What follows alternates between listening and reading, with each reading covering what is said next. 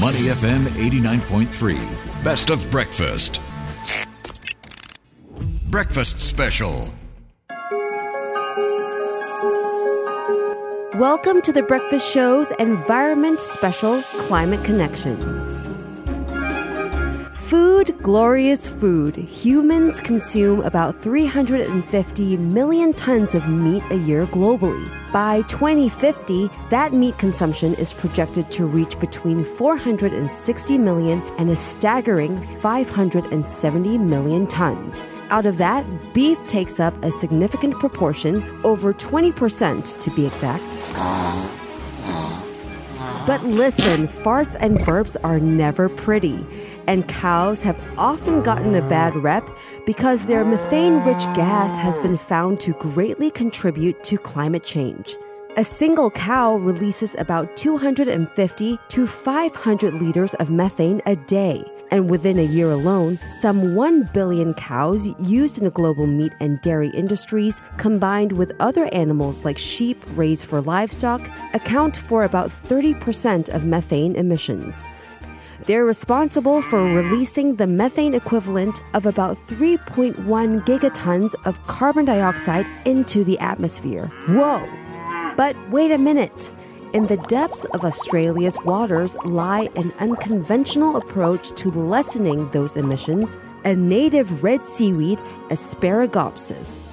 It wasn't our, my idea specifically, but working with a, a bunch of scientists here in Australia that Uh, were feeding a variety of seaweeds to livestock to see the impact, impact it would have on their methane emissions. But they were feeding a variety of different things, not just seaweed, but also gum leaves and, and native plants to see what, what was going to have the biggest impact. But I think the surprising discovery was that this native red seaweed with only a tiny amount, so just 0.2% of the animal's diet. So it's like a small shot glass, really, could virtually eliminate methane emissions. But then what were the real challenges was that there was no commercial supply and also nobody knew how to grow it. And so our challenge became overcoming the commercial or industrial scale supply of this product so we could create real impact. And that's what we've been able to do over the past five years. Former fashion designer turned seaweed specialist Sam Elsom set up Sea Forest, a climate startup that's aiming to decarbonize the global livestock industry, one methane belching cow or sheep at a time. So, methane is emitted by livestock as a byproduct of the digestive process. So, as they break down organic matter in their stomach, they produce this gas. Um, and they break it down through fermentation, and this gas is gone to the atmosphere. It's really what farmers are now beginning to understand that that gas that goes to the atmosphere is representing a loss of energy efficiency.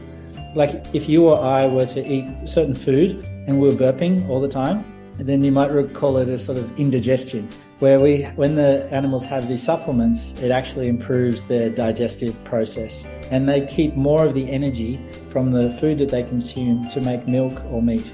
Feeding cows seaweed may seem like a drop in the ocean compared to the overwhelming impact of global greenhouse gas emissions. But scientists at Sea Forest found that by introducing their algae based supplement, Seafeed, to a herd's diet, they could actually reduce methane emissions by as much as 90%. So we do put the seaweed in the feed, um, but we only include it as a supplement. Because of the salt content of seaweeds, you can't have too much of the diet be seaweed. So it can't be a full replacement because there will be too much salt in the diet. But there are some freshwater seaweeds that could be included into livestock diet by up to 20%. So, you know, there, there may be a possibility to replace terrestrial grains and things with uh, seaweed alternatives. And now that they've discovered a gem in this red seaweed, Sam's team is working hard at figuring out how to cultivate it as best as they can without impacting its natural home. Well, we didn't want to have our activities impact uh, the natural marine biodiversity or these natural ecosystems. So we were been very conscious to, to grow our seaweed away from those environments. Um, also, as part of our cultivation activities, we monitor a range of different sites around our farm to make sure that our activities are not having a negative impact on the natural marine biodiversity. The seaweed is wildly abundant around Tasmania. So if you were to go snorkeling at any time of year, you would see this seaweed uh, in nature growing with other different types of seaweeds. Um, the way we grow it is that um, we had to start by closing what's called the life cycle of the seaweed. We had to control the, the, the reproduction of the seaweed, so being able to trigger spore release and then be able to seed ropes that we could then grow out into a, what is a marine farm. So the, we, we seed small little plants onto the ropes. Those they take about eight weeks to grow, fully mature, and then we harvest. So we're harvesting every eight weeks from the marine farm. The way we grow it is on structures that are submerged six meters below the surface. So we're growing the seaweed in the water column. In nature, the seaweed grows on the bottom, but the way when we farm it, it's growing actually in the water column. So not on the top and also not on the bottom. We also are growing the seaweed on land, which is interesting. We use uh, fresh seawater that comes in, is circulated in the pond in a current generated by a paddle wheel, and it's just free floating.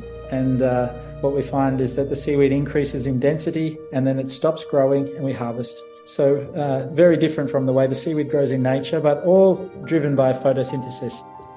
All that work now accounts for a sprawling 1,800 hectares of land and marine space, along with three seasons of seaweed farming behind them. And if you're wondering, Sam says that Sea Forest's primary challenge isn't its ability to grow enough seaweed for livestock feeds. One of our major challenges has been not our capacity to grow the seaweed or, or, produce products, but rather the, you know, the incentives or policy settings necessary for farmers to adopt.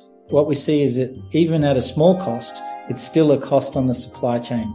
And unless we have the supply chain collaboration, then farmers don't get the cost of the seaweed back. There's no cost recovery.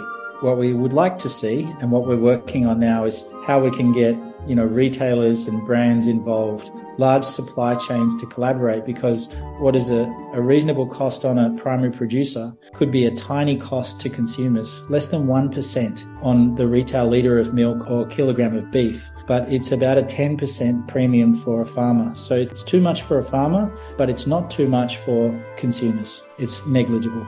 So we are, are starting to work more with brands and large supply chains where we have um, you know finished products available to, to consumers. So, for example, we have been working with a sheep farmer in Tasmania, now two sheep farmers, where the wool from the sheep has been used to make carbon neutral uh, knits and net zero suits. So we can make products where the, the brand is willing to pay a premium for the wool and then the farmer gets the cost back. We also have um, a burger chain third largest burger chain, Grill'd, um, where they have been feeding their cattle and now producing a, a product called the Game Changer, where a customer walks into the door. They say, Would you like to upgrade to save the planet? And the customer has a choice of paying $1 extra for a low emissions beef burger. And they found an overwhelming response. Almost one in three customers that walks through the door chooses this burger. So it shows that, you know, consumers really do care about this um, particularly the next generation.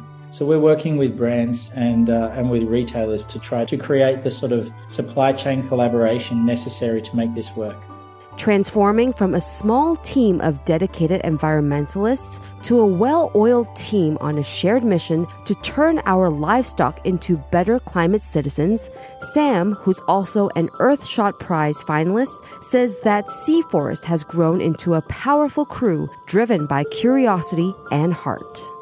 So we believe that Earthshot Prize will help us to spread awareness of our solution, to try to help both consumers and large supply chain partners to understand the impact that we can create. It also gives an amazing level of credibility and, and, recognition to the work that we're doing. But in terms of our ambitions, I believe, you know, we're a long way there already. I think that one of the major challenges for us is around adoption and how we, we can only realize impact through collaboration. So whilst we produce an amazing supplement that has this incredible outcome, we can't realize any impact unless a farmer puts it in the mouth of cattle. We've just come back from a trip overseas uh, where we've been talking to uh, retailers and large brands in Europe and in the UK and also in the US. So there's definitely a strong appetite to use this product in other regions. And we also hope to take our seaweed cultivation technology to other parts of the world. So that's certainly part of our plan. We, we, we believe, even though we're in Tasmania, what we're producing is a global solution to methane emissions in livestock, and we intend to try to create a global impact. That was Climate Connections on Money FM 89.3. To listen to more great interviews, download our podcasts at awedio.sg or download the AWEDIO app. That's A W E D I O, AWEDIO at the App Store and Google Play.